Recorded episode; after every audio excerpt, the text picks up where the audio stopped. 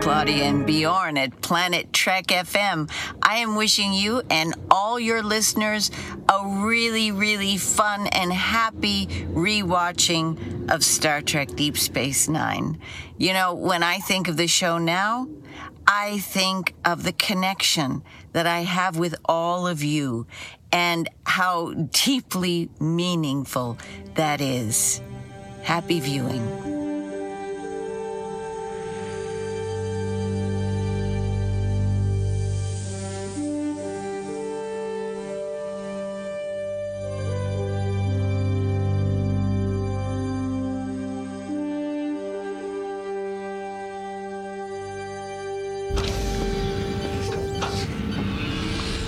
Moin und herzlich willkommen zu einer neuen Ausgabe von Planet Trek FM, die ganze Welt von Star Trek mit mir, eurem Björn Sölter. Heute mit der Ausgabe 93.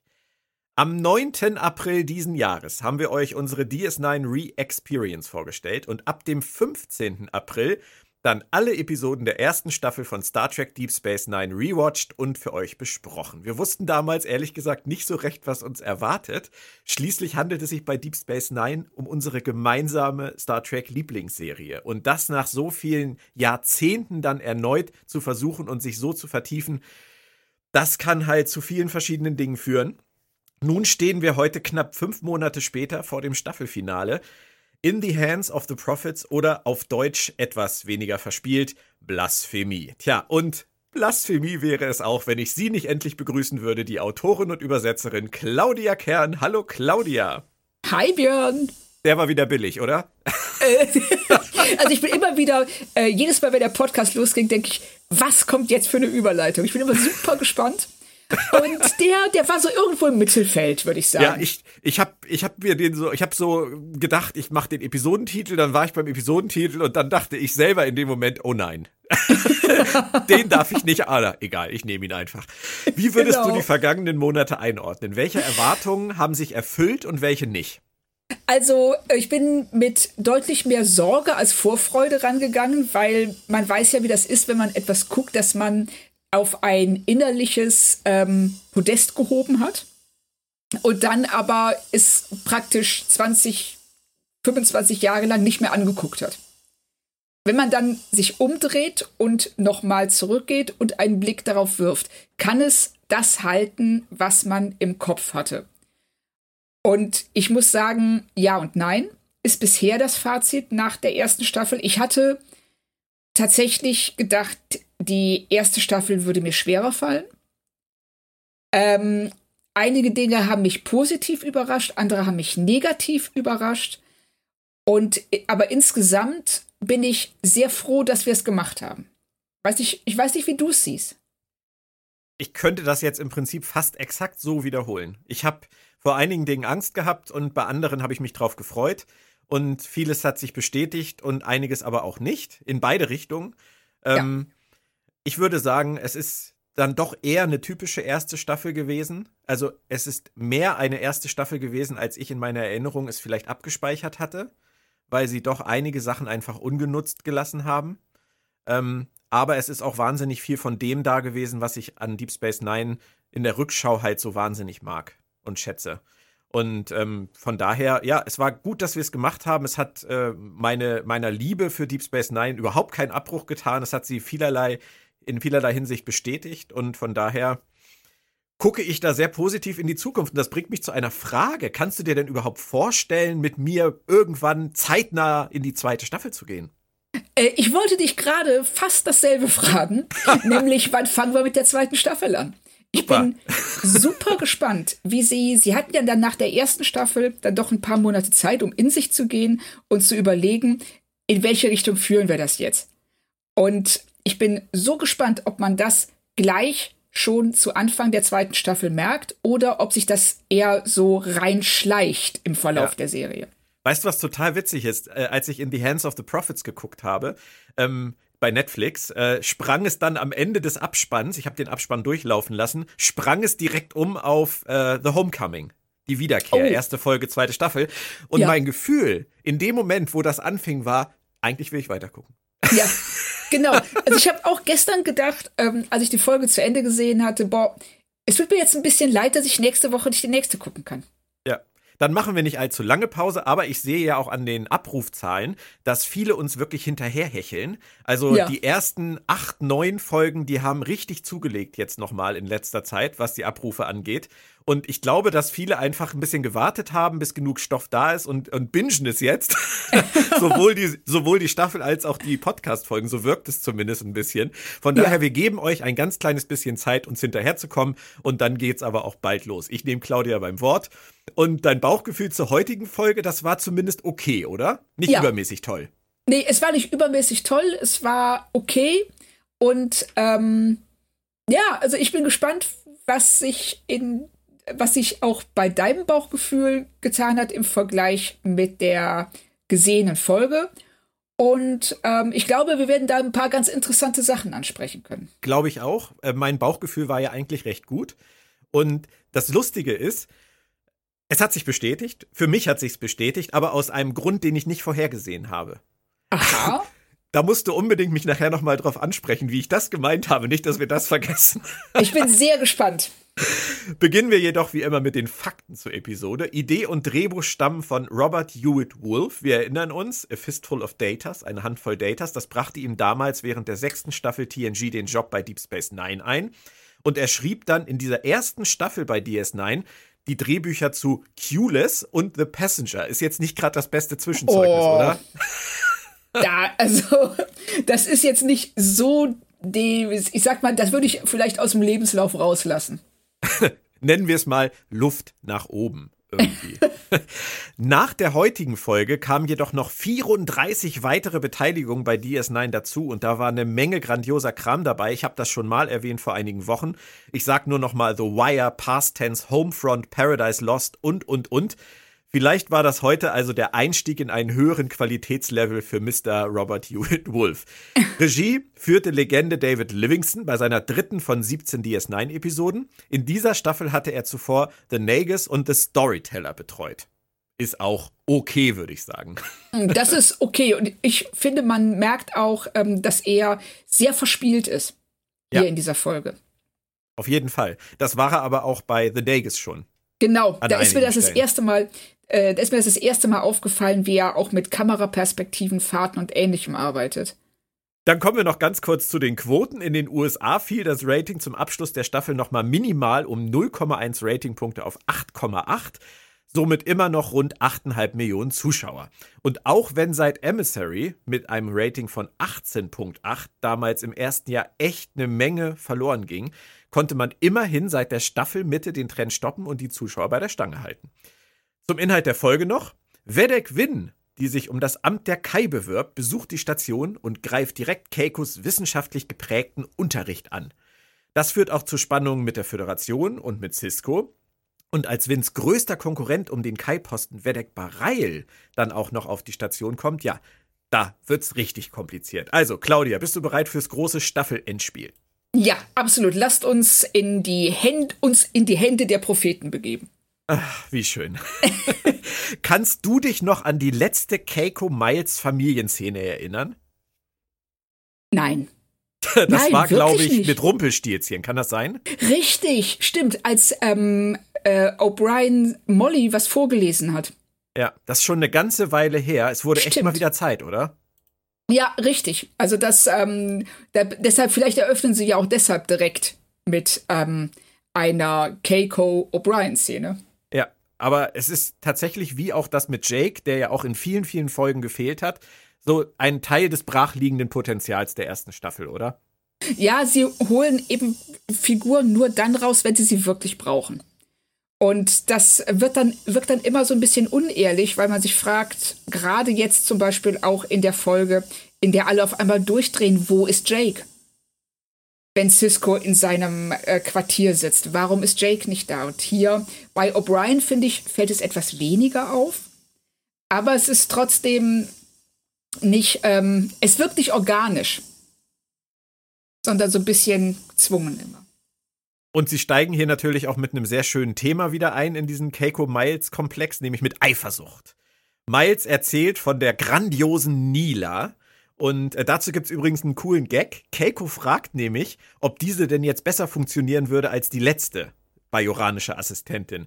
Und das spielt tatsächlich auf die Produzentenebene an. Man hatte in The Forsaken Persönlichkeiten mit Anara schon eine bajoranische Assistentin eingeführt, das hatte ich ja schon mal erwähnt, und war mit der nicht zufrieden und brachte somit kurz vor Toreschluss in Dewitt dann noch Nila ins Spiel. Das ist fast Lower Decks-artig, oder? Das dann so eine, eine Figur kommentieren zu lassen. Ja, das ist schon sehr schön. Ich habe auch drüber gelacht, weil ich dachte, das muss sich eigentlich darauf beziehen. Und ich finde es schön, dass sie es tatsächlich angesprochen haben. Also nicht so tun, als ob ähm, diese Assistentin, als ob es vorher keine gegeben hätte, sondern, sondern ganz klar sagen, ja, wir wissen, ihr habt das auch gemerkt und ja. wir verheimlichen das nicht für euch. Es wäre nett gewesen, wenn sie an der Stelle, wo sie Nila eingeführt haben, vielleicht einfach noch gesagt hätten, oh, hat O'Brien wieder eine neue bajoranische Assistentin? Ja, die letzte war nix. Sowas hätte ich halt cool gefunden, aber das war ja in Dewitt und diese Szene mit Nila passte da ja eh schon gar nicht rein. Von daher haben sie es wahrscheinlich deshalb gelassen. Also die ähm, haben sie ja, wie wir ja da auch schon vermutet haben, nur reingenommen, damit hier Nila nicht so völlig aus dem Nichts kommt. Und dann wäre ja, glaube ich, sehr viel klarer gewesen, dass ähm, es sich bei ihr nur um Gaststar handelt und man ihr vielleicht auch bestimmte Dinge eher unterstellt hätte. Wobei ich finde, dass das nicht besonders gut funktioniert. Nein, tut's auch nicht. Aber die Idee war da. Also, die Idee war da, ja, genau. Ne, sie, Sternchen für die Idee. Ja, richtig. Aber viel mehr auch nicht, weil es ist äh, schon bisschen offensichtlich.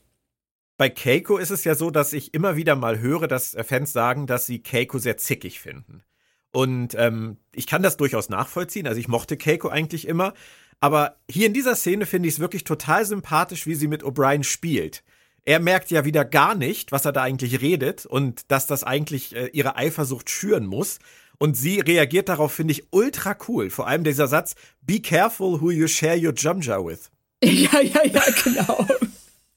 Ja, also ich finde auch, dass diese Szene, wie die da über die ähm, Promenade schlendern, eher mit ihr über Jumja-Sticks redet und dann dieser und wirklich dann, äh, ohne es zu merken, in dieses Fettnäpfchen tritt und sich dann da auch noch tiefer rein ja, fallen lässt, bis sie dann schließlich, bis er schließlich merkt, dass sie eifersüchtig ist. Oder dass sie wenigstens so tut. Und ich glaube nicht, dass sie ehrlich eifersüchtig ist. Sie tut so. Sie tut so, ja. Wie das Frauen, selbstbewusste Frauen halt so tun. Weil sie sich's leisten können. Das finde ich halt nett. Genau. Sie, ist, sie ist der stärkere Part in dieser Ehe und das weiß sie auch und sie möchte ihn einfach nur mal wieder ganz kurz erden.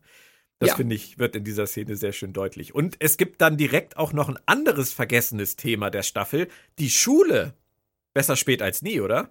Ja, genau. Ich dachte auch, es ist schön, dass die Schule wieder zurückgebracht wird.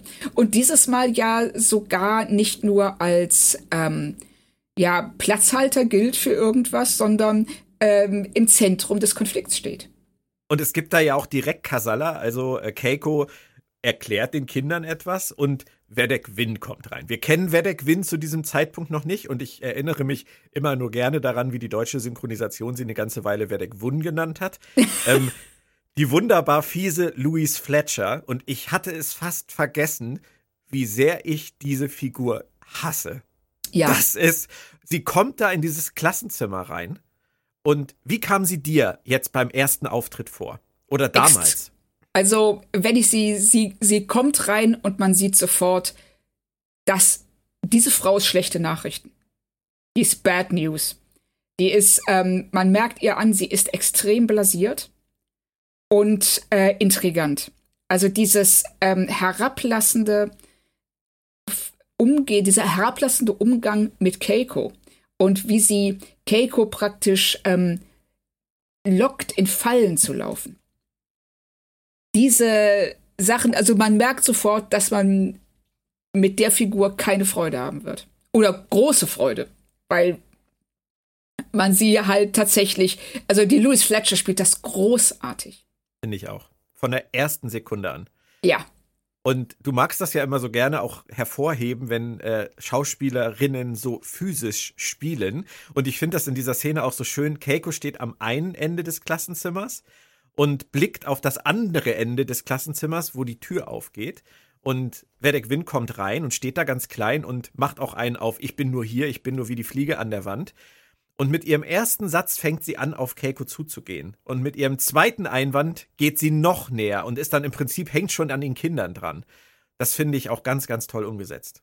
Ja, das finde ich auch. Vor allem ähm, der Moment, in dem sie dem bajoranischen Kind die Hände auf die Schultern legt. Genau. Und, und dann ist es wirklich so, wir kämpfen hier um das Kind. Ich halte das Kind fest und Neville ist, äh, also die, die, dieses Kind steht zwischen uns, zwischen uns. Es geht um die Seele dieser Kinder. Ja. Bei der also ersten Nachfrage von ihr, ähm, wo sie einfach nur sagt, meinen Sie denn mit Entities die Prophets? Da könnte man ja noch sagen, okay, sei ihr gestattet. Aber sie hat ja einen ganz klaren Plan. Und ja. den, den zieht sie ja durch. Und ihr zweiter Satz ist dann ja gleich eine eindeutige Kritik. Und ihr dritter Satz ist dann ja im Prinzip schon wirklich eine Eskalation, weil sie sagt, das wird enden, das muss enden, ich werde das beenden. Ich finde das schon krass, was sie da macht innerhalb ja. dieser drei Minuten. Richtig, also wo man ja auch, äh, wie auch in späteren Szenen merkt, diese ähm, Vernunft, mit der sie scheinbar argumentiert, sagt, sagt ja auch später einmal, aber ich bin hier die Vernünftige. Und die anderen gehen nicht auf meine vernünftigen Vorschläge ein. Aber sie zeigt hier ganz klar, in dem Moment, wo man auch nur einen Millimeter von ihrem Kurs abweicht, schwenkt sie sofort um 180 Grad rum und man ist der Feind. Und es kann ja eigentlich gar nicht anders sein, dass sie mit dem Vorsatz dahin gekommen ist, genau diese Eskalation herbeizuführen. Sie wollte sich das nicht anschauen, oder? Nein. Das, äh, sie muss ja wissen, die ist ja nicht blöd. Die weiß ja, dass die Föderation nicht bajoranische Religion lehren wird sondern die wissenschaftlichen Hintergründe, die realen Hintergründe des Wurmlochs. Und da, sie geht da ganz gezielt rein, woher sie jetzt weiß, dass genau dieser Stoff zu dieser Stunde an der Reihe ist, sei jetzt mal dahingestellt. Aber sie weiß es halt, sie geht da rein, um genau das, diese Situation zu provozieren und diesen Konflikt einzuleiten. Die hat an der Tür gelauscht. Wobei, wir wissen ja von den Holosuiten, man muss nicht mal an der Tür lauschen. Wahrscheinlich hat sie einfach nur im Quarks gesessen und hat gehört, was sie gerade lehrt. Soll ich mir das so vorstellen, dass sie jetzt seit vier Wochen oder sowas auf der Station abhängt, die ganze Zeit in der Hoffnung, dass Keiko irgendwann mal über Wurmhole, äh, Wurmhole, ja, Wurmloch ähm, Wissenschaft spricht? Ich denke mal, sie hat einfach einen guten Draht zu irgendeinem Elternteil irgendeines bajoranischen Kindes und Keiko kündigt die Themen einfach immer vorher. Okay, also das war wahrscheinlich waren die Hausaufgaben, informiert euch ein bisschen über Wurmlöcher. Und äh, irgendein Elternteil ist dann sofort in Panik verfallen, hat die religiöse Polizei oder was auch immer es da auf Bajor gibt, angerufen.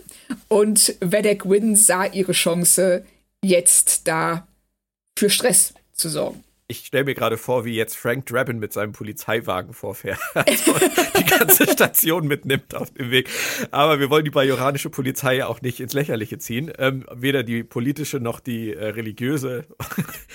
Deswegen geht's erstmal weiter mit Miles und Nila. Aber abgesehen von ihrer Kompetenz, die sie ja offensichtlich besitzt und die Miles so fasziniert und diesem Rätsel ums verschwundene Werkzeug, passiert hier erstmal nicht viel, oder? Sagt uns erstmal nichts. Richtig. Ich finde auch, dass Nila in dieser Szene wahnsinnig blass bleibt.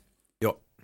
Sie reagiert einfach nur auf das, was O'Brien sagt, aber sie hat nicht selber, sie hat keine eigene Persönlichkeit. Das finde ich zieht sich auch durch die Folge. Sie ja. ist insgesamt sehr passiv. Völlig. Also das, man hat auch immer den Eindruck, dass O'Brien weitaus mehr auf sie drauf projiziert, als in ihr eigentlich drinsteckt. Typisch Mann, mag man sagen. ähm, Keiko wird auf jeden Fall derweil bei Cisco vorstellig und Cisco sagt direkt, das hat mich ein bisschen erstaunt, dass er das geahnt hat. Er hat das vorhergesehen, dass das passiert. Und dann kommt so ein Satz, den du wahrscheinlich jetzt äh, der Serie um die Ohren hauen wirst, nämlich dass er sagt, dass er eh daran zweifelt, dass Bajor jemals in der Lage sein wird, in die Föderation einzutreten. Das kommt storytechnisch schon wieder aus dem Nirvana, oder? Ja, wo kommt das her? Das ich kann das überhaupt nicht einordnen. Also als er das gesagt hat, ähm, dieser, ich verstehe nicht, wo sein Pessimismus herkommt. Und das ist ja jetzt nicht so, als ob sich schon diese, äh, dieser Konflikt zwischen Wissenschaft und Religion äh, durch die ganze Staffel zieht. Das ist das erste Mal, dass das auftaucht. Und es ist noch nicht immer eine Riesensache. einfach nur Keiko sagt, wir müssen uns überlegen, äh, wie wir mit der Religion Bajors umgehen in Bezug auf den Lehrstoff. Richtig. Und, und Cisco macht daraus. Ja, Cisco, Cisco macht direkt daraus, alles klar, die können nie in die Föderation eintreten. Tut mir leid, das war's. Ja, ich denke, er sagt da etwas, was die Produzenten denken und wissen und nicht, was sie uns vorher in irgendeiner Form gezeigt hätten. Also das ist vielleicht etwas, was in der Serienbibel von Anfang an drin stand, was sie aber einfach in der Staffel vergessen haben zu thematisieren vor dieser Folge. Total. Also das merkt man ja auch daran, dass ihnen hier in der Folge wieder ähm, einfällt, dass ähm, Cisco der Emissary ist. Richtig, das ist ja auch nicht gerade äh, prominent behandelt worden in der Nein. Staffel. Also und ich habe dann auch im Verlauf dieser Folge gedacht, dass es ganz seltsam ist, dass er, also er läuft darum, er ist im Grunde genommen fast so was wie der Papst, also der jemand, der tatsächlich einen direkten Draht zu den Propheten, zu diesen, zu diesen Gottheiten hat. Aber die ganzen Bajoraner auf der Station nehmen das super cool. Da ist jetzt keiner, der mal sagt, so, ey, sag mal, Cisco, kannst du mal die Beichte abnehmen oder kann ich ein Autogramm haben? Das haben sie in anderen Folgen mit, mit solchen ähnlichen Konstellationen ja immer sehr schnell gemacht. Ich denke Richtig. da an, an Begier und O'Brien äh, in The Storyteller, wo genau. O'Brien dann gleich mal Kinder segnen soll. ja. Oder, oder sein, äh, war das nicht auch so, dass irgendjemand von ihm schwanger werden wollte? Jetzt habe ich jetzt, oder habe ich das geträumt? Naja, auf jeden Fall. Da war irgendwas, ja. Da war irgendwas, ne? Ja. Auf jeden Fall, sie machen das normalerweise und hier haben sie es wirklich eigentlich die ganze Staffel, ich will nicht sagen vergessen, aber sie haben es ähm, ein wenig ignoriert. Komplett. Also sie haben das, ähm, sie haben da gar nichts rausge rausgeholt und hier packen sie das jetzt in die Folge rein und hämmern uns das in den Kopf, dass er eine Doppelrolle spielt. Nämlich auf der einen Seite Stationschef ähm, der Sternenflotte und auf der anderen Seite der Emissary. Und diesen, aus diesem Konflikt, der fällt ihnen, wie ich finde, sehr spät ein ich sag mal, schade, dass vorher so wenig kam, aber gut, dass sie überhaupt damit anfangen. Richtig, ja, stimmt. Muss man positiv sehen. Genau. Also was ich an der Szene noch interessant fand, ist, dass Kira sofort sagt, sie, unterst sie unterstützt Vedek Win. Ja, das fand ich auch krass. Da weiß ich auch nicht so richtig, wo das herkommt. Ja, und auch so, so beiläufig. Sie sagt ja. das ja so, ja, sie hat meine Stimme. Ja. G genau, das sagt sie im Englischen genauso, dass das auch ähm, äh, als ob das eigentlich so ganz selbstverständlich wäre. Und da geht auch niemand groß drauf ein. Da hätte ich wenigstens in dem Moment hätte ich erwartet so, oh wow, du möchtest also eine so konservative Kai haben. Eine so orthodoxe Kai. Hm. Naja, äh, das, da müssten wir dann, ich habe das auch die ganze Folge durchgedacht und am Ende sagt Kira dann diesen einen Satz, dass sie sie bewundert hat für ihren starken Glauben der ihr, ihrer Meinung nach, durch das, was ihr in ihrem Leben passiert ist in den letzten Jahren, irgendwie verloren gegangen ist. Und das kann ich dann schon wieder halbwegs verstehen. Richtig, aber das ist auch was, ich hätte das gerne weiter vorne gehabt, um äh, sie richtig einordnen zu können. Und ich hätte auch gerne, dass die Aussage, die sie da trifft, nämlich dass Vedek Win ihre Stimme hat, dass das irgendeine Konsequenz in der Folge hat. Hat's aber nicht. Also das ist dafür auch, dass es eine Folge ist, die sich so stark um Bajor und bajoranische Religion kümmert, hat Kira sehr wenig zu tun. Ja, und sehr wenig Argumente letztendlich ja. auf ihre, oder sie darf sehr wenig Argumente ausformulieren, wollen wir es mal so bezeichnen. Richtig. Und ich, das ist auch ähm, die, ähm, wenn man bedenkt, aus welchem Jahr die Folge ist, also welchem Jahr die erste Staffel ist. Das ist ja die Zeit, in der ähm, die Evangelikalen in den USA enorm an Macht gewinnen. Durch, dadurch, dass die Republikanische Partei sich äh, bei denen stärker anbietet und man eben genau diesen Konflikt zwischen Wissenschaft und Religion in den Schulen hat. Und es ist ein Kommentar darauf. Und deshalb äh, bin ich hier auch, finde ich es auch schade, dass sie sich da wenig gut positionieren mit Kiras Aussage, mit ähm, Keikos Verständnis von ähm, wissenschaftlichem Unterricht und Ciscos Rolle, der irgendwo dazwischen steht. Das kriegen sie hier zumindest in der Szene und auch in einer anderen später, die so ja, meine kleine Hassszene für, die, für diese Folge ist, kriegen sie das nicht gut hin. Wobei ich sagen muss, es gibt eine Ausnahme in dieser ersten Szene, für mich zumindest, weil ähm, wenn wir mal davon ausgehen, dass Kira gar nicht genau weiß, was Win eigentlich will.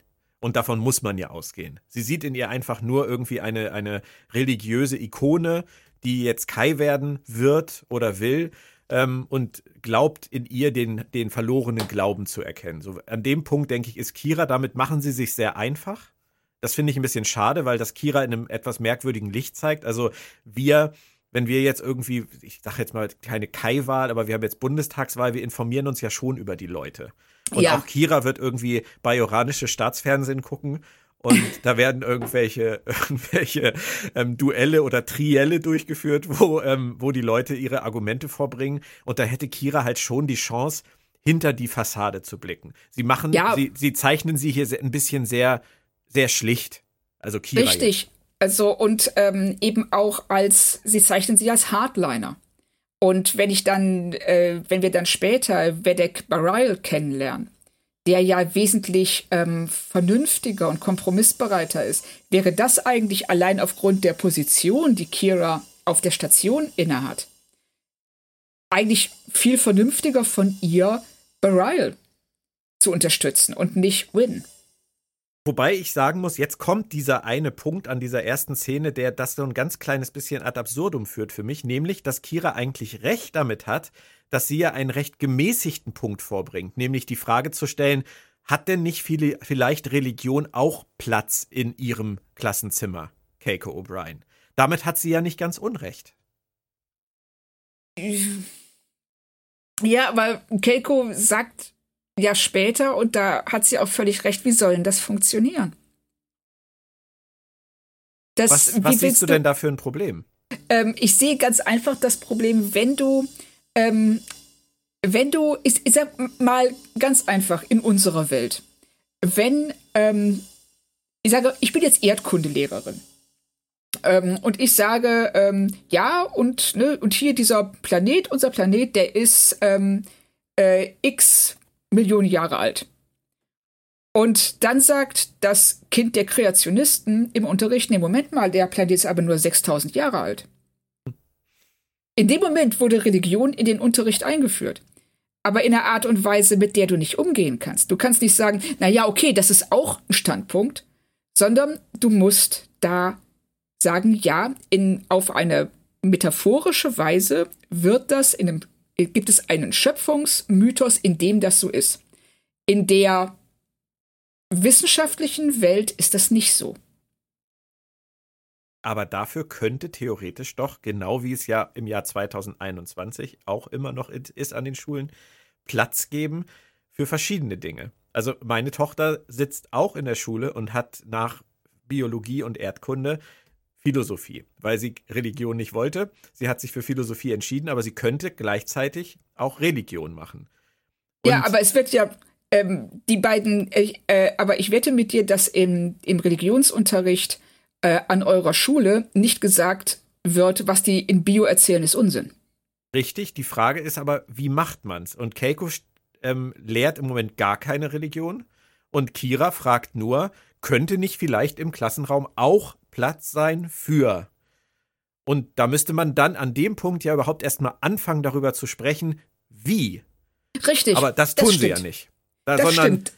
Ähm, Kira stellt das so in den Raum und das finde ich von ihrer Seite gar nicht verkehrt, das überhaupt mal in den Raum zu stellen, weil man könnte ja theoretisch sagen, wir erlauben, dass ein Vedek, und das muss ja nicht Win sein, ähm, einmal die Woche bajoranische Religion lehrt. Und es wird natürlich hingeschaut, wie dieser Wedek das lehrt. Wenn der Wedek reinkommt und sagt, so, und alles, was ihr bisher gehört habt, ist Schwachsinn, dann funktioniert das natürlich nicht. Aber er kann auch reinkommen, wenn er gemäßigt ist, wie Bareil, und kann sagen, es gibt zu, dieser, zu diesem Thema eine andere Seite, die spirituelle Seite, und über die reden wir jetzt. Wir glauben, dass das so ist. Das steht das vielleicht, ne? Das, das wollte ich damit nur sagen. Sie ist nicht die, die absolute Hardlinerin. Richtig, du hast, du hast vollkommen recht. Und das rückt in diesem Moment auch Keiko eigentlich in kein gutes Licht, weil sie sagt ja, knallhart nein. Das tut sie mehrfach in dieser Folge, nämlich Richtig. auch bei der, bei der Konfrontation später mit Win, aber dazu kommen wir ja noch. Ähm, ich finde Keiko da eigentlich fast verbohrter als Kira. ist sie in dieser, ja, sie versuchen hier ganz klar zu machen, wir haben zwei nicht, wir, wir haben zwei Standpunkte, die sich nicht miteinander vereinen lassen. Klar, storytechnisch äh, ist das auch sinnvoll. Richtig, storytechnisch ist das sinnvoll. Den Charakteren erweisen sie damit keinen großen Dienst, weil Keiko als äh, deut, du hast recht, in dieser Szene verbohrter wirkt als Kira. Kira, die einfach nur die Frage stellt. Können wir das nicht machen? Können wir nicht die bajoranische Spiritualität in irgendeiner Weise in deinem Schul, in, in deinem Klassenzimmer ausdrücken? Und Keiko lehnt es ab, ohne irgendeinen Gegenvorschlag zu bringen. Und ich habe mich halt auch gefragt, selbst Keiko könnte theoretisch bajoranische Religion einmal die Woche lernen, weil sie lehrt eh schon so viel, von dem sie nichts versteht. Warum nicht also auch noch? Nein, das ist ja gar nicht böse gemeint. Aber Keiko ist Botanikerin. Und ja. sie lehrt aber alles. Sie lehrt Mathematik, sie lehrt Geografie, sie lehrt was auch immer, Philosophie wahrscheinlich und, und Deutsch ja. und äh, Bajoranisch und Klingonisch. Und dann, warum nicht auch das? Also das, das erschließt sich mir auch nicht. Das wäre zumindest auch etwas gewesen, was sie hätten diskutieren können. Und Kira, und das rückt sie dann für mich wieder in kein gutes Licht. Jetzt haben wir Kira gerade aus der Schusslinie genommen, jetzt hole ich sie wieder zurück. Dann schlägt sie so lapidar eine zweite Schule vor.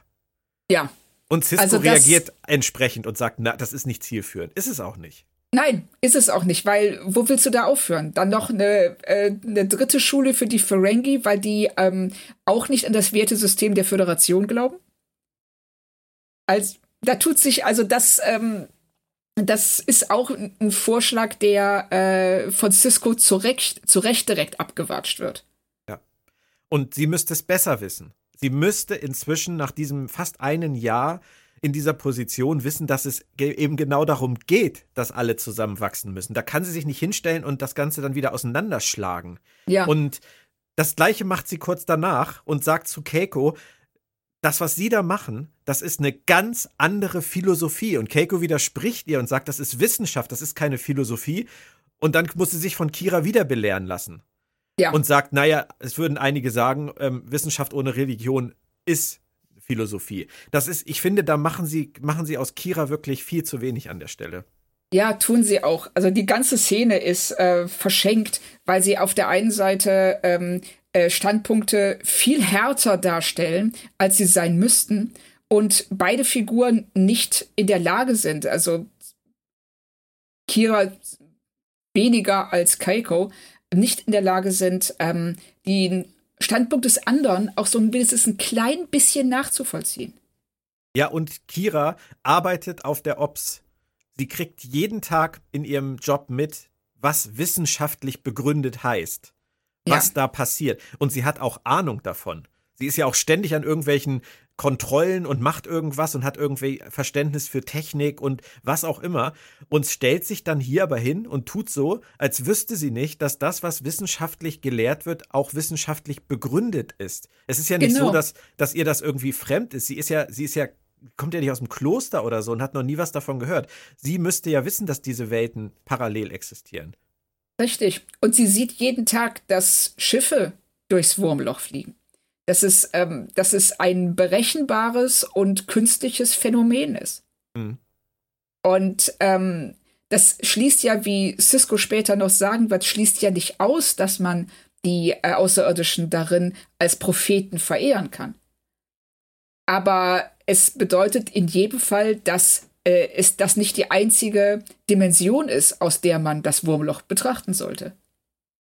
Und er müht sich ja auch schon in dieser Szene redlich um einen Kompromiss, redlich ja. und vergeblich.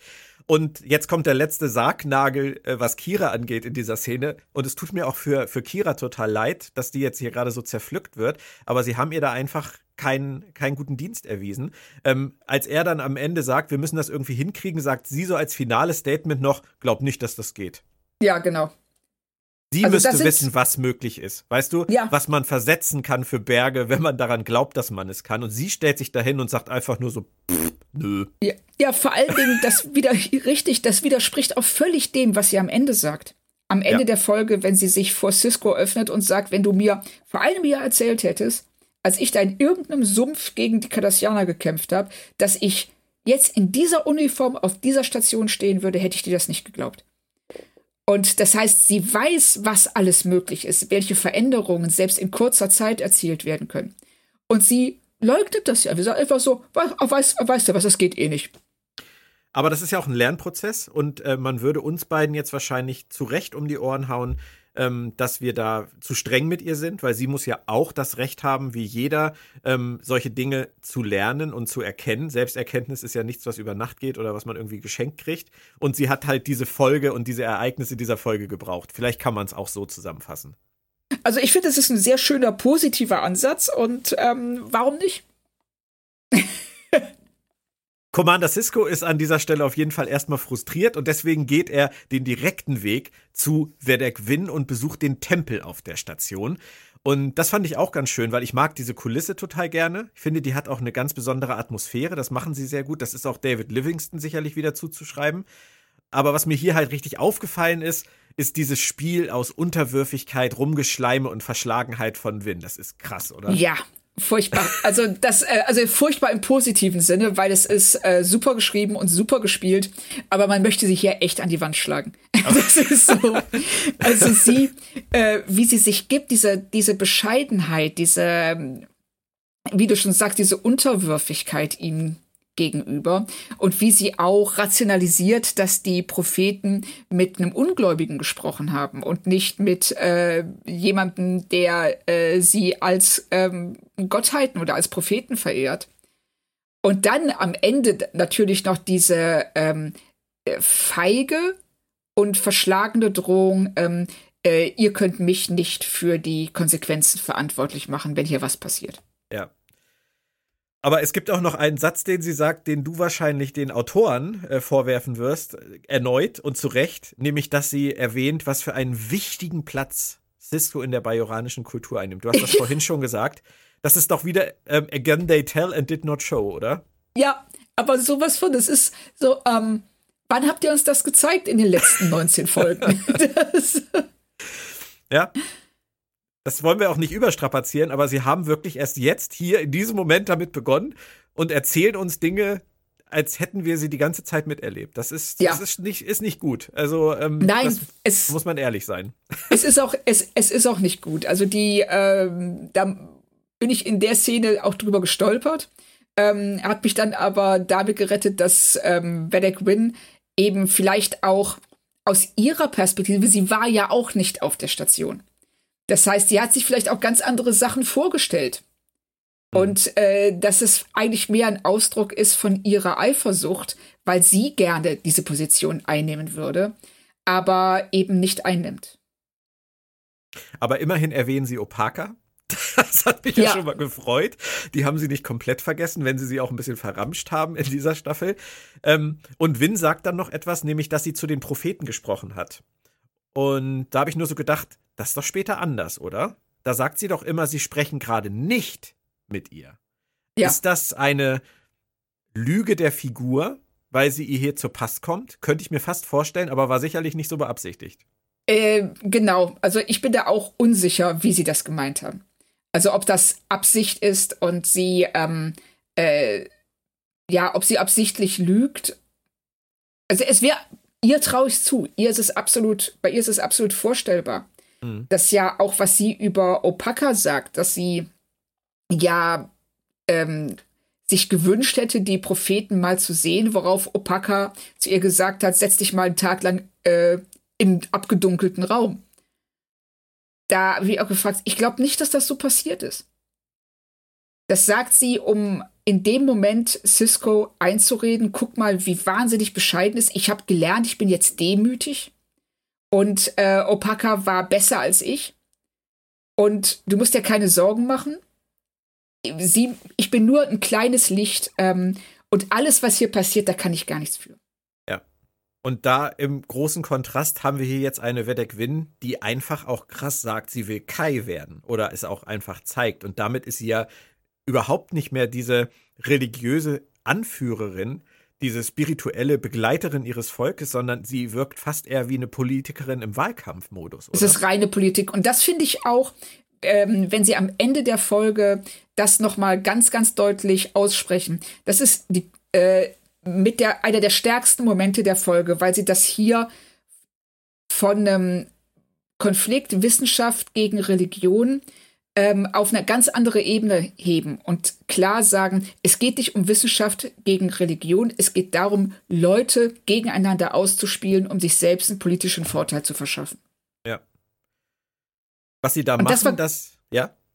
Ja, das war gut. Also das äh, ist, dass es so spät in der Folge kommt, ist ein bisschen schade, weil man so lange sich mit, mit einem Konflikt aufhält, der eigentlich gar nicht ja, der am Ende ja auch nicht aufgelöst wird und nicht richtig ausgearbeitet wird. Hm. Was sie hier mit der bajoranischen ähm, Kultur machen, das hat mich so ein ganz kleines bisschen erinnert äh, an die Katholiken im 15., 16. Jahrhundert. Du bist da eher bewandert als ich. Aber auch damals war es ja, glaube ich, so, dass der Papst da noch viel mehr eine politische Figur war, als er das heute ist. Und das ist bei den Bajoranern und bei, dem, bei der Kai ähnlich, oder? Ja, der, ähm, also die ähm, die Kais scheinen ja eine enorme politische Macht zu haben. Und äh, das glaube ich auch, dass da die Macht der, ähm, der, der Regierung und äh, die Macht der Religion Hand in Hand gehen, wie ja auch über Jahrhunderte, wenn nicht sogar Jahrtausende hinweg, das ähm, auf der Erde mit Religion gemacht wurde und bis heute gemacht wird. Also das ist schon realistisch. Und was ich da schade finde, ist, dass wir so wenig über die Religion erfahren. Wir wissen ja eigentlich nur, die beten die Propheten an. Und wenn du sagst, das Wurmloch ist künstlich, ist das Blasphemie. Ja. das ist so das bisschen wenig. Was haben die denn sonst noch? Was haben die für Traditionen? Was ähm, haben die Gebote? Was steht in den Geboten? Was, ähm, was dürfen die? Dürfen die irgendwas nicht essen oder müssen sie irgendwas essen?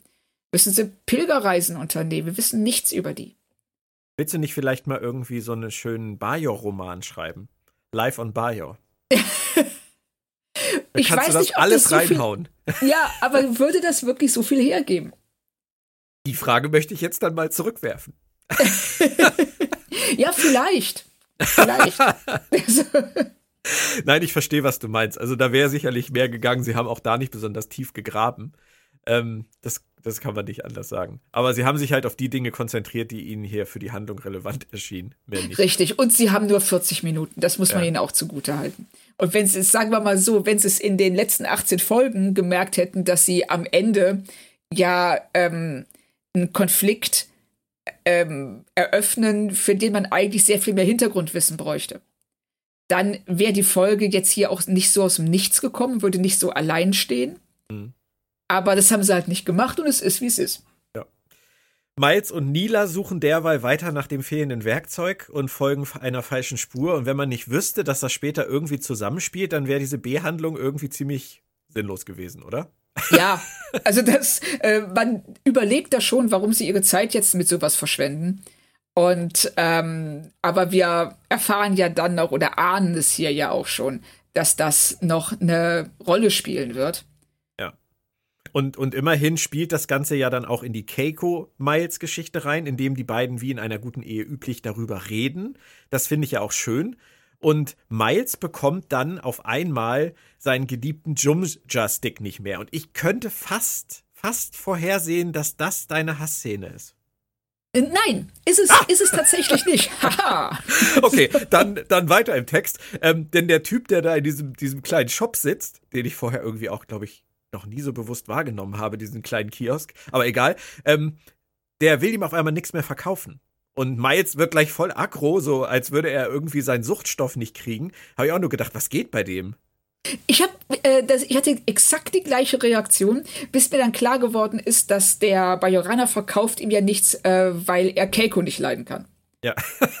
und äh, und äh, O'Brien bezieht das, äh, also erkennt das richtig und dadurch wird seine Frau gedisst von einem Fremden und da geht er direkt steil.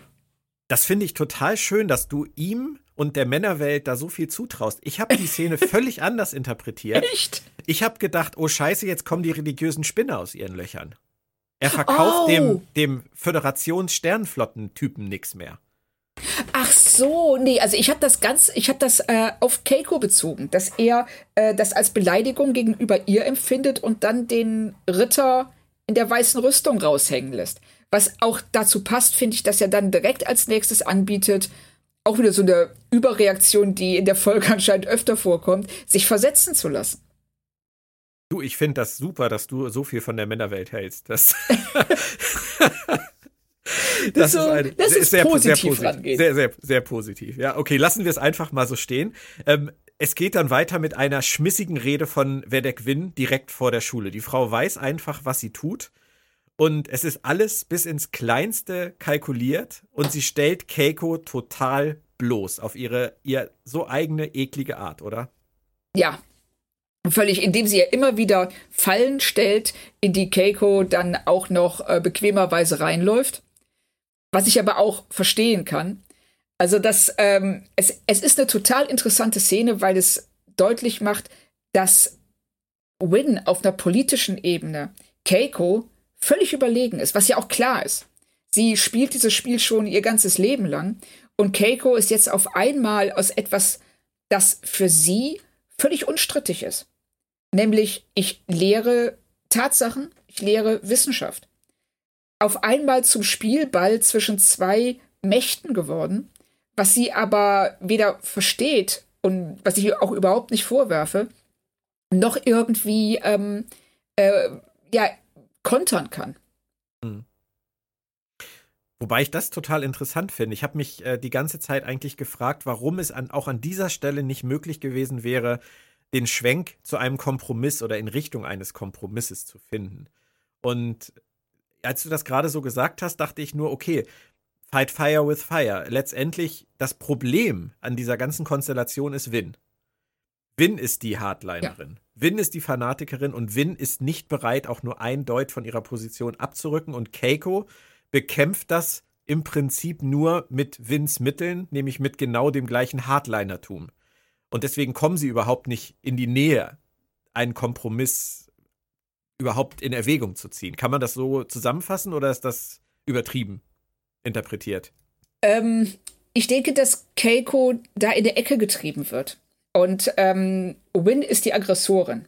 Sie treibt sie da rein und ähm, sie drängt sie dazu, zu dieser Aussage, meine Aufgabe ist es nicht, Wissen zu verstecken vor den Schülern, sondern sie Wissen auszusetzen. Und äh, womit sie ja völlig recht hat. Auf der anderen Seite ähm, sagt sie in dem Moment, ich bin nicht bereit, dir auch in irgendeiner Weise entgegenzukommen.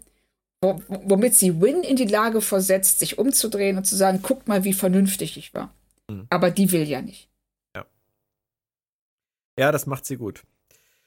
Das macht sie ja die ganze Zeit, dass sie immer wieder so tut, als ob sie ja hier die, die, die, ähm, reasonable, dass sie vernünftig ist, dass sie kompromissbereit ist, dass sie ja alles versucht, um irgendwie ähm, zu einem Kompromiss zu gelangen, aber gleichzeitig äh, Grenzen setzt, die gar keinen Kompromiss zulassen. Hm. Derweil auf der Ops ist das Miles Werkzeugmysterium bei der ganzen Crew angekommen. Das ist aber auch weiterhin sehr vage alles. Aber schön fand ich, dass dann Jake auf der Ops auftaucht. Und dann kommt eine Unterhaltung zwischen äh, Benjamin Sisko und seinem Sohn bei der Jake natürlich gerade im Unterricht ein Thema mitgekriegt hat, was äh, zum Thema der Folge passt und seinen Fra Vater danach befragt. Ähm, wie fandest du diese Szene? Das ist meine Hassszene der Folge. Ich hab's befürchtet. Jetzt gerade. Ich hab's, ich hab's wirklich befürchtet. Ähm, dann sag ich jetzt erstmal nix. Dann sag, sag du erstmal. Ja, ich sag es, weil also ähm, Cisco ist in dieser Szene so extrem herablassend gegenüber den Bajoranern. Also er sagt, als Jake ähm, sagt, es ist doch blöd, also Jake bezieht sich ja erstmal auf Galileo und, äh, und Galileos Konflikt mit der katholischen Kirche. Äh, Galileo sagte, die ähm, Erde kreist um die Sonne. Die Kirche sagte, du hast einen Schuss, das ist nicht so. Und in der Bibel steht das Gegenteil. Galileo beharrte darauf und musste für den Rest seines Lebens in Hausarrest. Also das ist ja die, ähm, die ähm, Kurzfassung des Ganzen, die eben auch und nicht, ähm, also sie lassen hier ganz wesentliche Teile weg, nämlich zum Beispiel, dass Teile der katholischen Kirche durchaus auf Galileos Seite waren und dass die, dass, dass es nicht nur darum ging, Wissen zu ähm, verbieten, sondern einfach darum, dass es zwei Denkmodelle gab, die sich gegenüberstanden und man musste, man wusste nicht, welches das Reale ist oder das Bessere ist. Und hat sich dann auf das bezogen, das am, das am meisten im Einklang mit der, mit der Bibel stand. Das ist so, das ist ja der ganze Hintergrund davon. Jake sagt, das ist doch total doof, ähm, Wissen zu verbieten und Bücher zu verbrennen. Das ist falsch und dumm. Und Cisco sagt so, hey, hör doch mal, die Bajoraner, deren Religion, die hat denen so viel Kraft gegeben in ihrem Kampf gegen die Bajora, äh, gegen die Cardassianer. Und das ist extremst herablassend. Ne, so, ja, okay, das ist zwar Schwachsinn, aber sei mal nett zu denen, weil hat denen ja geholfen. das fand ich ganz schlimm. Und dann direkt im äh, Satz darauf sagt er, aber könntest du dir nicht vorstellen, dass diese Außerirdischen, die ja keine Zeit kennen, die daher für die Vergangenheit und Zukunft genauso offen liegen wie die Gegenwart, dass man die nicht auch als Propheten bezeichnen könnte? Was auch wieder so ein, ich stehe über jemandem und sage, guck mal, ja, okay, das kann ich schon akzeptieren, dass du das auch so siehst. Finde ich auch ein bisschen, ne, so, es wirkt komisch und auf der anderen Seite funktioniert das als Argument ja noch nicht mal. Weil wenn du ähm, sagst, ja, wir können auf der einen Seite die Aliens als Aliens sehen, auf der anderen Seite als Propheten und Gottheiten, dann lässt du völlig außer Acht, dass Wissenschaft und Religion nicht auf einer Ebene stehen und dass du um an die Aliens, die, an die musst du nicht glauben, die sind da. Du musst aber an die Propheten glauben und damit an dieses ganze Denkkonstrukt, das sie ja leider vor uns verstecken, weil wir nicht wissen, welche Gebote und Regeln es gibt, die aber alle damit zusammenhängen. Du kannst es nicht auf einer Ebene sehen. Es ist nicht dieselbe Ebene. Hm. So. also. du hast mit allem recht.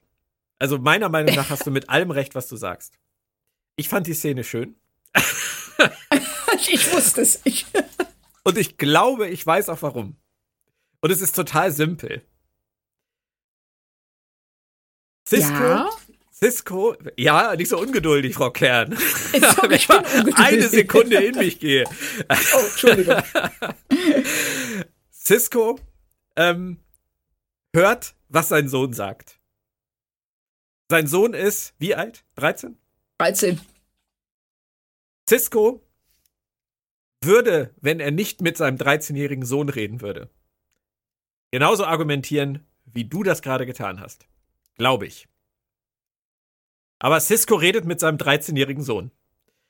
Und sein 13-jähriger Sohn setzt sich hin und versteht überhaupt nicht, wie wichtig es ist, offen zu bleiben für andere Anschauungen, egal worüber. Es ist, er geht keinen, keinen Zentimeter zu viel ins Thema rein mit seinem 13-jährigen Sohn, sondern er bleibt an dem Punkt stehen, wo sein Sohn sagt, das ist doch dumm. Und versteht, dass er ganz am Anfang anfangen muss, seinem Sohn überhaupt erstmal klar zu machen, dass es nie dumm ist, etwas anders zu sehen, sondern dass es wichtig ist, ein Open Mind zu behalten. Über, für alles was man hört, was andere tun, die vielleicht anders leben als man selbst, von denen man vielleicht auch gar nichts weiß oder gar nicht genug weiß, um es zu bewerten. Und an dem Punkt setzt er an und sagt, guck mal, das ist so und so.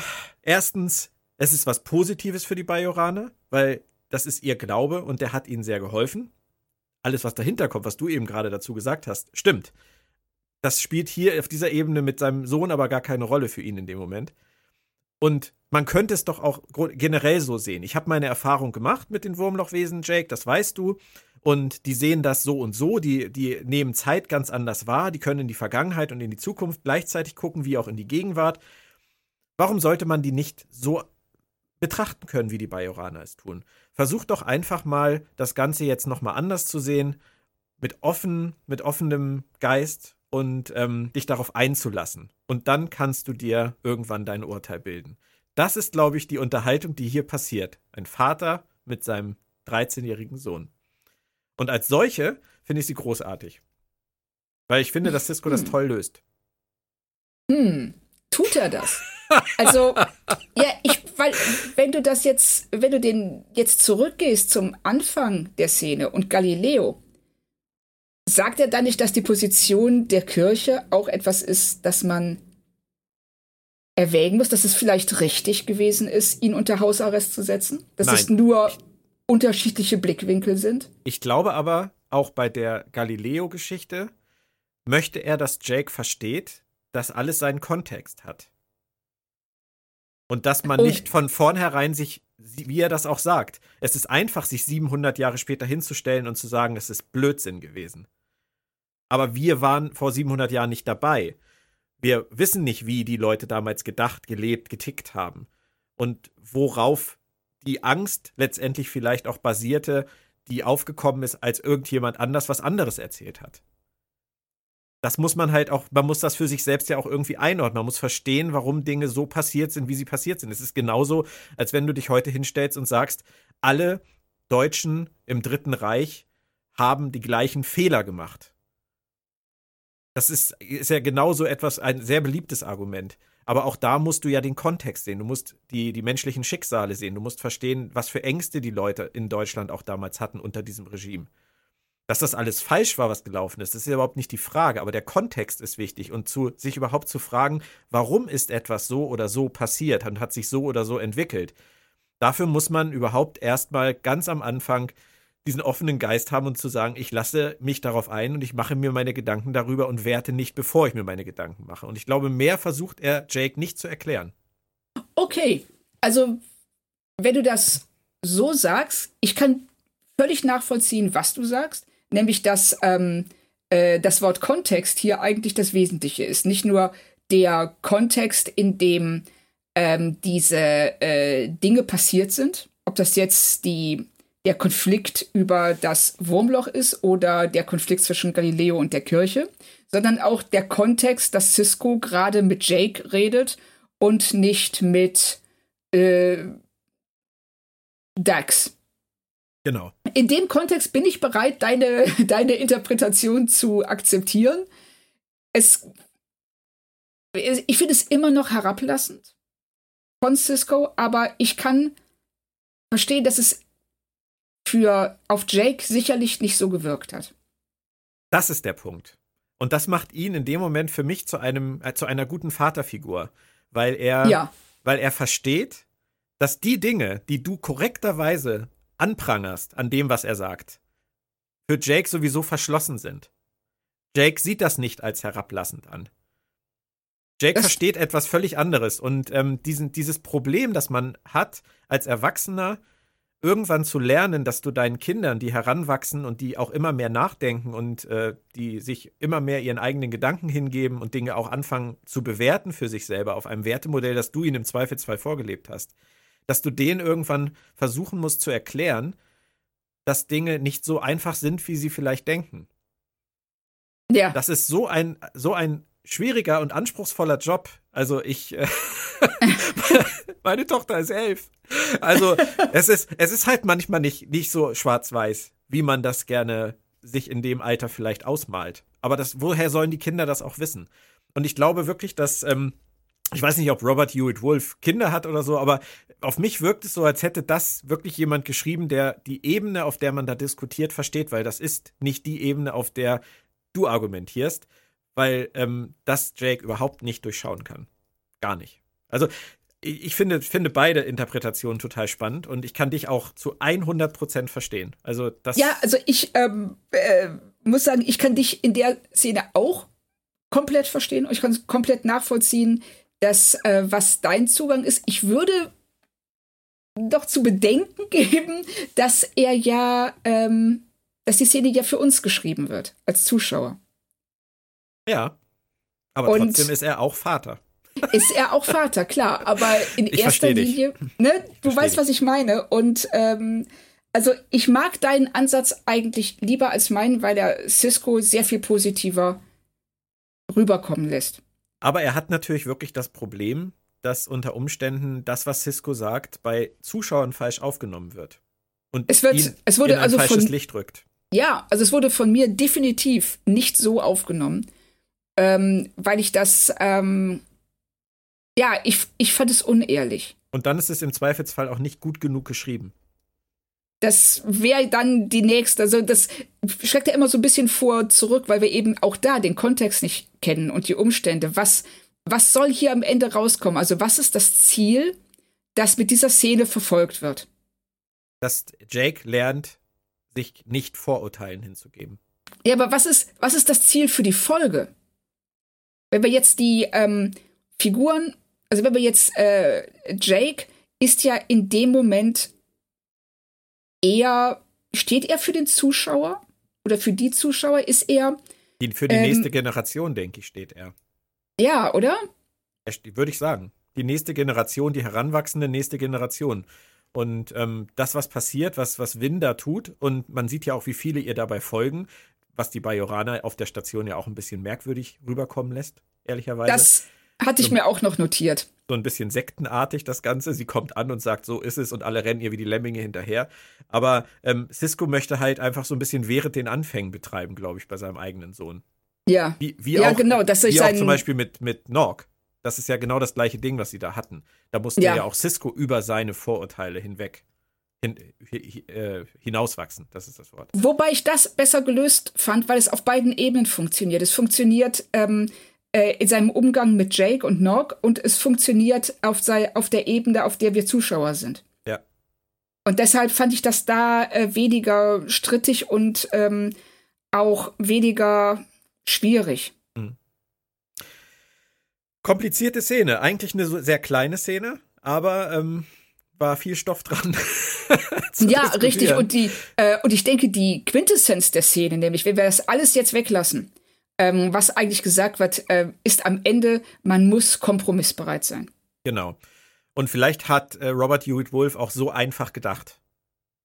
Ja, vielleicht. Also da ne, unterstellen wir ihm nichts, äh, aber Nein, unter, unterstellen wir ihm einfach. Nicht. Nein, nein, das, ich meine das auch gar nicht als Unterstellung, sondern. Nee, nee, nee, das, ich weiß, das, ich weiß. Das, das, ist seine Agenda vielleicht gewesen. Richtig, Und, das, ähm, was da so alles noch dranhängt oder was da für ein Rattenschwanz sich daraus ergeben könnte, ist ihm vielleicht genauso wenig bewusst gewesen wie mir, weil ich einen ganz anderen Einstieg in die Szene gekriegt habe als du.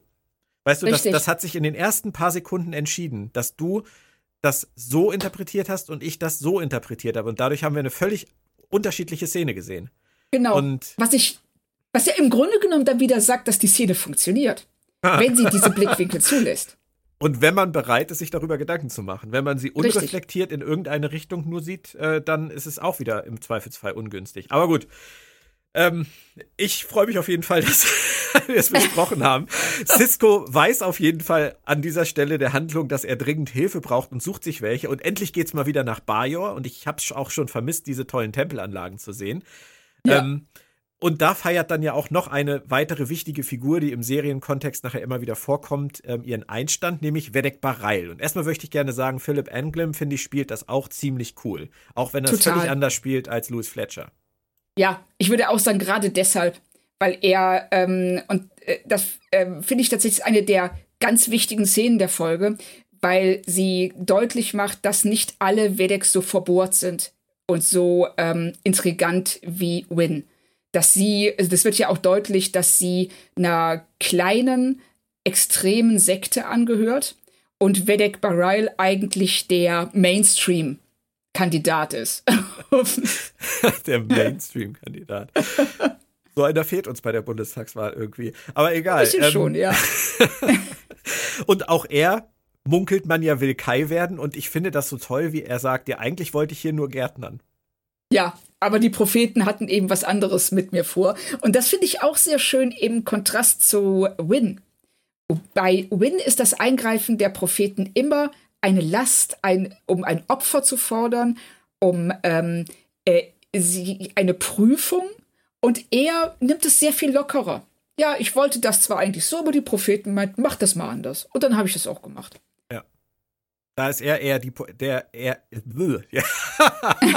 da ist er eher der männliche Opaka als. Ja, total. Ein Win 2. Also ein schwieriger Satz. Ja, aber wirklich eher, eher, ja, genau. Er, er, er, du weißt genau, was ich meine. Ich weiß ähm, sowas von, was du meinst. Und ich äh, finde auch diese, diese Begegnung zwischen den beiden, wenn Cisco ihm gleich mal die Ohren hinhält. und, und Ryan meint, was machst denn du da? Äh, ist schon sehr schön. Das macht ihn direkt als Reformer, als Progressiven, ähm, hebt es ihn direkt hervor. Und ähm, auch ganz wichtig, die Szene bringt zum ersten Mal in dieser Folge Politik ins Spiel. Weißt du, was ich gerade denke? Gehen, gehen, eigentlich Ferengis gerne zu WebEx? ich habe mir hier, tats hier tatsächlich aufgeschrieben in meinen Notizen, äh, was fasziniert DS9 eigentlich so an Ohren? Ja, was fasziniert DS9 an Ohren und wäre das für einige Bajoraner nicht vielleicht ein super Job? Oh ja. So eine Omox-Station fehlt irgendwie noch im Quarks. Oh, Stimmt, ich, ich, ich meine, die machen das ja ständig in der Öffentlichkeit. Es ist ja genau. offensichtlich kein großes Ding. Also, ich könnte mir auch vorstellen, dass die Ferengi irgendwie massenhaft äh, konvertieren zur Religion der Bajoraner. oh, der wöchentliche Besuch im Tempel steht wieder an. Oh, oh, kannst, du, kannst du dir einen Ferengi-Kai vorstellen? Großartig. Ja, aber das, das würde sich ja nicht lohnen. Es lohnt sich ja nur, wenn man hingehen kann und erstmal hier nach dem Park geguckt wird. Das so lange wie möglich und so intensiv wie möglich. Aber wir verlassen diesen schmalen Grat ähm, und gehen auf einen anderen, nämlich den zwischen Glaube und Politik. Auf dem wandelt Bareil auch sehr viel virtuoser, als ich das gedacht hätte. Also erst sagt er, ich wollte nur Gärtnern, aber dann plötzlich zeigt er Cisco auf, ich kann dich gerade hier nicht unterstützen, weil das wäre ungünstig für meine Kandidatur. Das fand ich auch sehr spannend. Das fand ich auch. Also, man hat dann auch den Eindruck, dass er vielleicht auch nicht ganz ehrlich ist. Also, äh, er sagt ja im Grunde genommen, ich bin nur ein Diener der Propheten, aber hier könnte er den Propheten dienen, indem er deutlich macht, dass ähm, äh, Verbohrtheit und ähm, Intoleranz nicht inhärent mit der bajoranischen Religion verbunden sind und damit mit den Propheten. Aber er sieht da seinen eigenen Vorteil, sein eigener Vorteil ist ihm schon wichtiger. Ja, oder er ist auch der Meinung, dass er vielleicht die bessere Wahl ist. Ja, das auf jeden Fall. Und ich denke auch, jetzt werden, ich sage, ist mir aufgefallen, dass na, natürlich äh, in dem Moment möchte, dass er gewählt wird. Und gar nicht mal aus egoistischen Gründen, sondern eben weil die Alternative Vedek Win wäre. Ja. Das stimmt. Könnte ich total nachvollziehen. Würde ich auch Barei ja. zutrauen. Jetzt Absolut. kommt meine Hassszene der Folge, Claudia. Okay. Auf der Station fehlen nämlich plötzlich einige bajoranische Crewmitglieder. Die sind alle krank. Oh ja.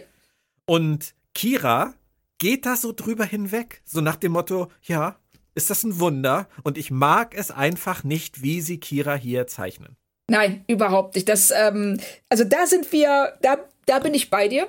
Also ich habe jetzt, ähm, ich erhebe ich erheb die jetzt mal in den Stand meiner Nummer 1 Hassszene, weil du mir die andere Szene gut erklärt hast.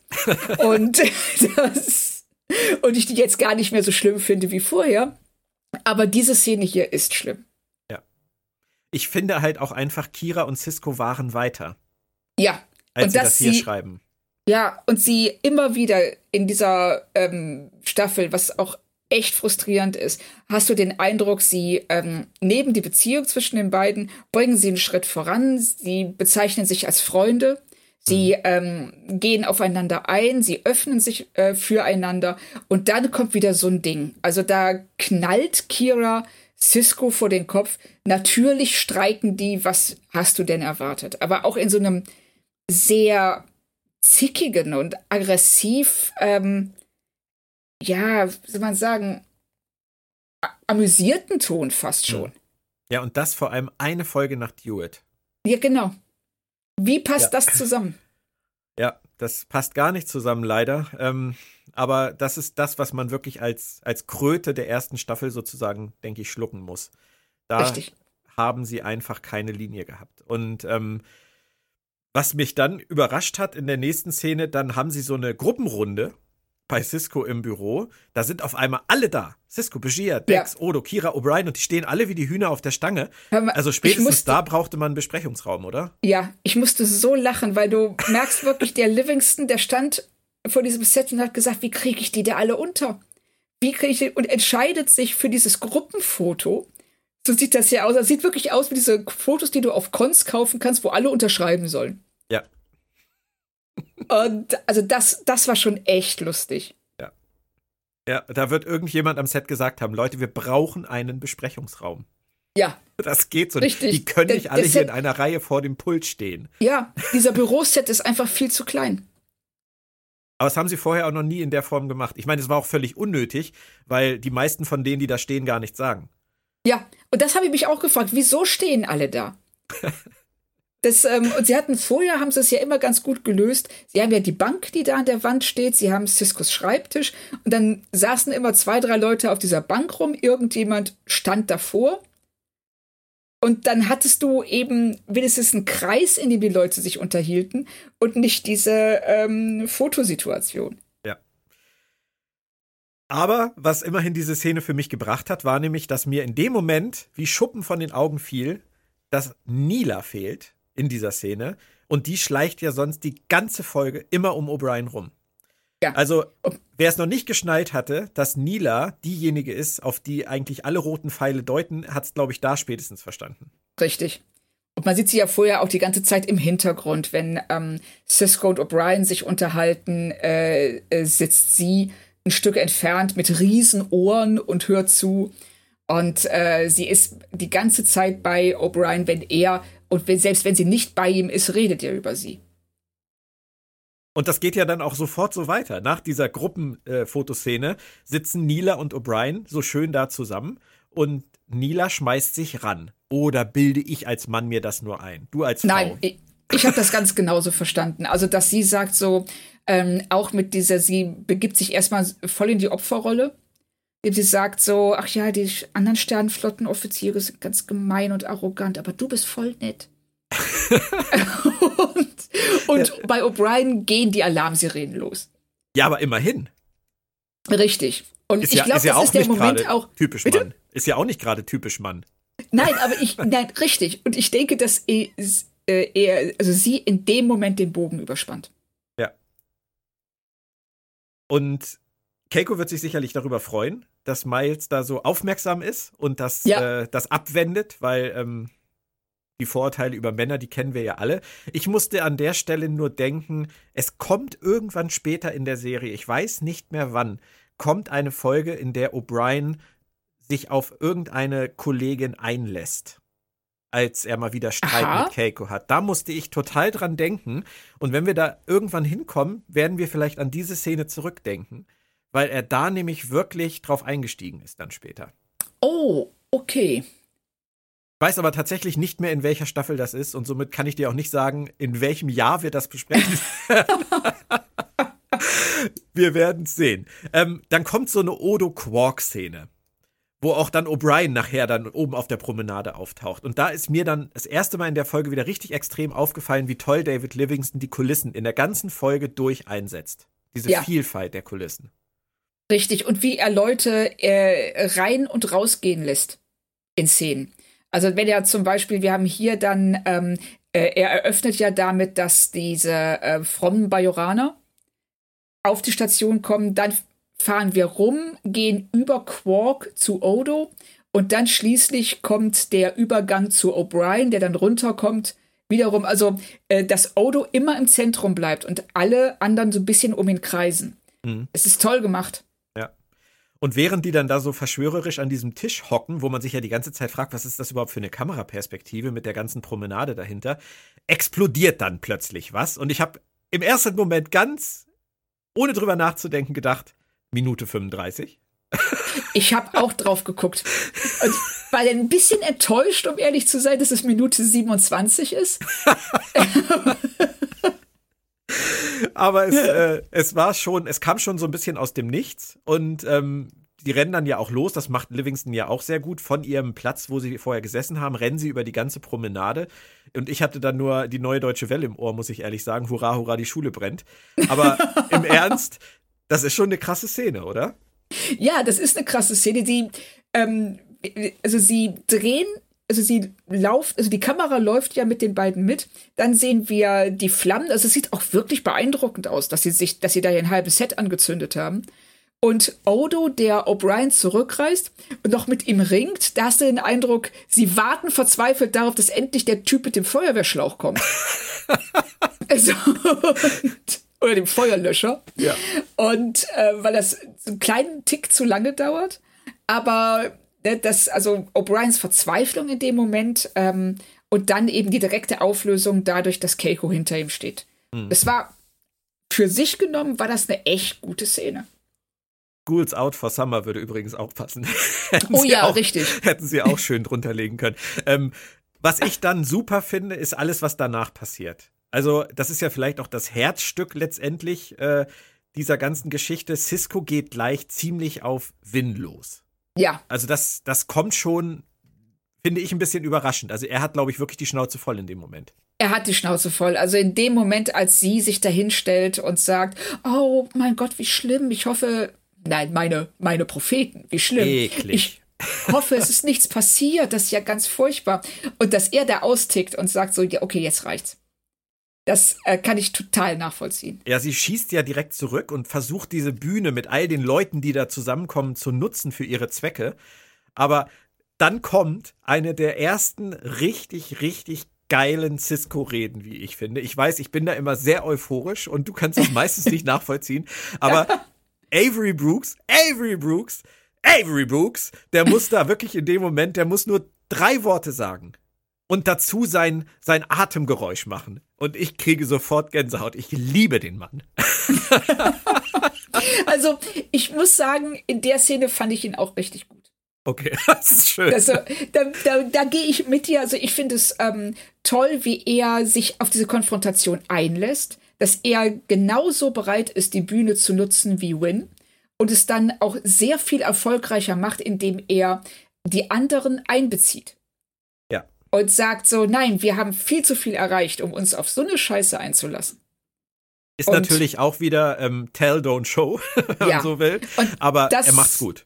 Ja, er macht es gut. Also es ist auch wieder, wenn sie ihm da ein besseres Fundament gegeben hätten. Und das äh, finde ich, das gilt für die ganze Folge. Wenn sie diese Folge besser eingebettet hätten, ähm, würde all das, was darin passiert, auch viel mehr Rums haben. Wäre mhm. diese Rede von ihm auch ähm, stärker und ähm, überzeugender, ja. weil wir es nicht nur hören, sondern auch vorher schon gesehen haben. Genau. Aber dass dadurch, dass sie sehr, sehr kurz nach seiner Auseinandersetzung mit Kira kommt, mhm.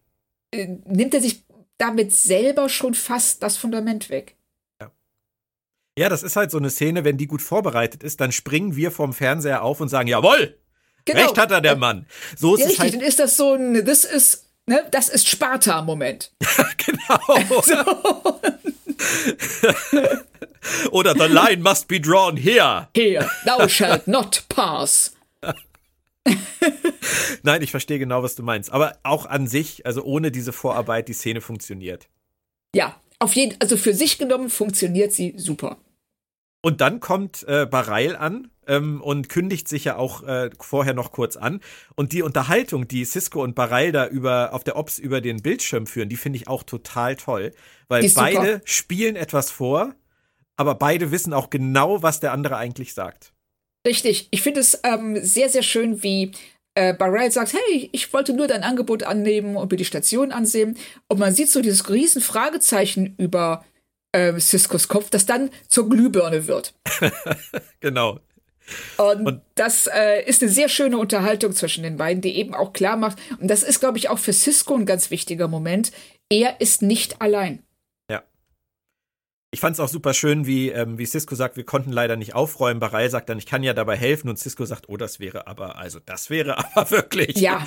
Weil wir wissen ja, worüber die beiden reden. Bareil hat sich entschieden, Position zu beziehen.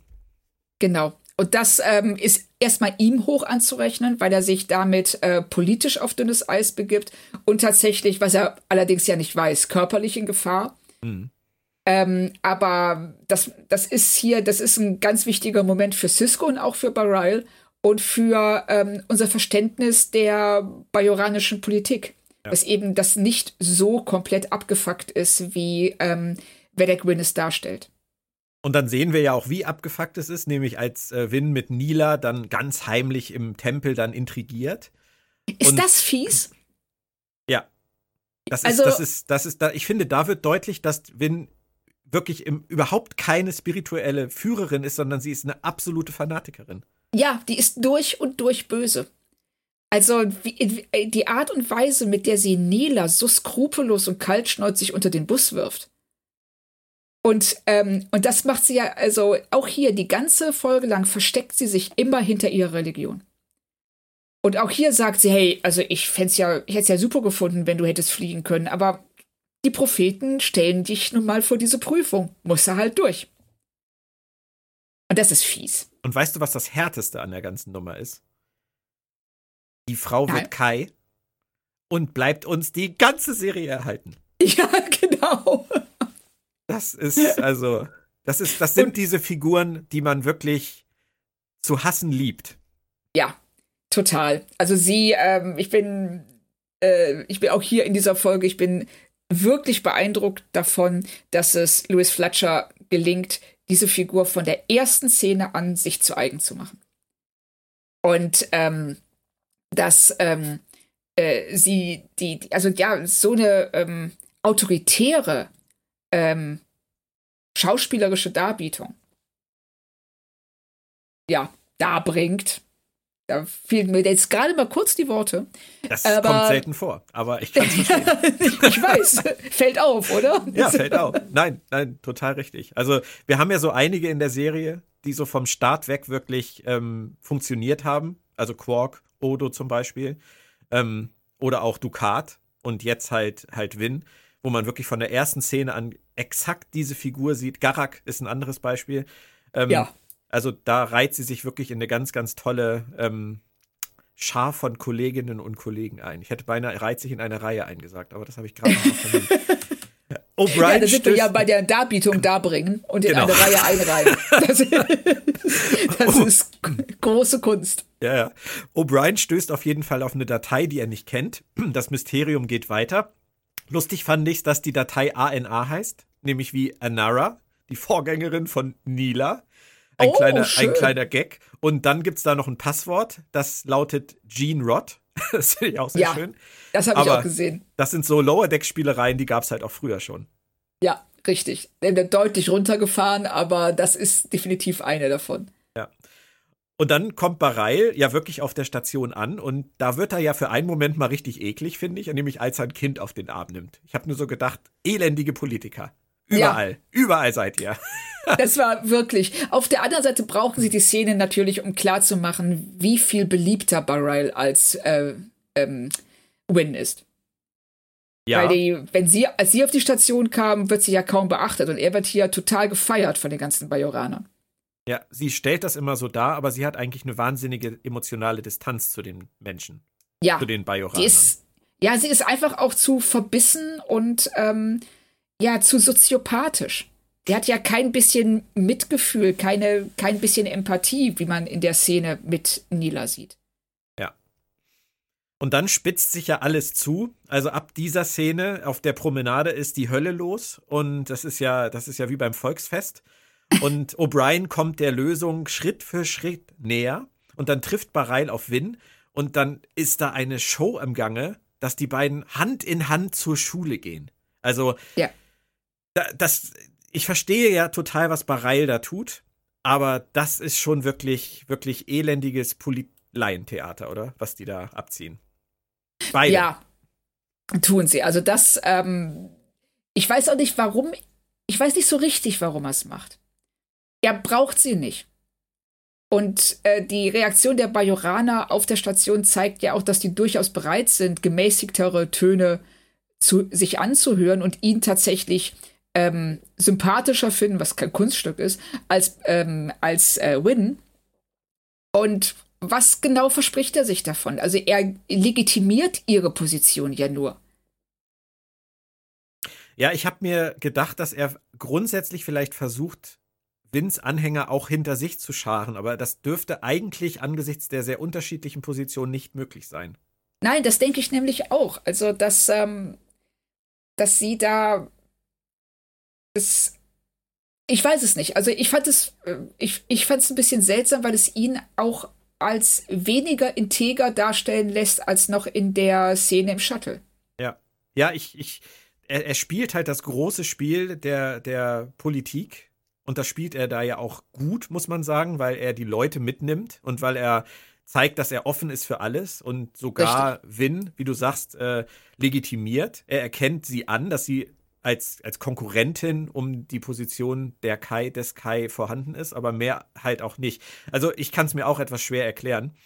Ja. Und dann kommt, dann kommt ja diese Endmontage. Da muss man natürlich auch über David Livingston reden, weil das ist schon interessant. Cisco steht dann da so ein bisschen erhöht und beobachtet die Menge. Und Bareil müht sich nach Kräften, die Leute irgendwie zu ein. Und dann schleicht Nila durch die Menschenmasse. Und zwar, und das ist echt ungewöhnlich, selbst in den 90ern fand ich war es ungewöhnlich, weil es so 80er ist, in Zeitlupe. Ja, was? Also, das ist eine Szene, die, ähm, die funktioniert einfach nicht. Nee, funktioniert für dich nicht?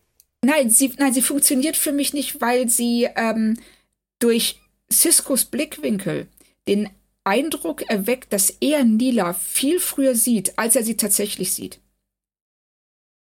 Und dann haben wir wiederum so einen Moment, wo er einer, aus einer anderen Perspektive aus, aufgenommen wird und wir gar nicht mehr wissen, wo Nila ist. Da verlieren wir als Zuschauer ganz kurz die Orientierung. Dann kommen wir zurück. Wir haben diese Zeitlupensequenz von ihr. Wenn er, aber als er die Augenbraue hebt, ist das keine Zeitlupe mehr.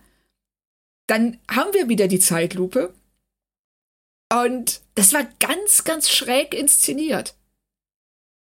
Okay, also für mich hat sie etwas besser funktioniert als für dich. Ich habe mich nur die ganze Zeit gefragt, warum Zeitlupe? Das ist ja, für mich irgendwie, auch. das ist für mich so eine Krücke, weißt du? Ja, richtig, um, Dramat um Dramaturgie, um Spannung aufzubauen, die eigentlich gar nicht nötig ist, weil wir haben ja schon durch den Schnitt und Gegenschnitt mit O'Brien, der ähm, äh, der Lösung auf die Spur kommt und dann gleichzeitig, während sich das Problem äh, anbahnt, äh, ihm eben nachjagt. Und das hätten sie gar nicht gebraucht. Ich, ich fand es ganz, ganz, ganz seltsam inszeniert. Ich habe mir gedacht, ähm, vielleicht haben sie das Ganze ja auch in der Nachbearbeitung erst verlangsamt. Vielleicht hat die Szene, so wie sie sie gedreht haben, ihnen nicht ausreichend funktioniert, nicht ausreichend dramatisch funktioniert.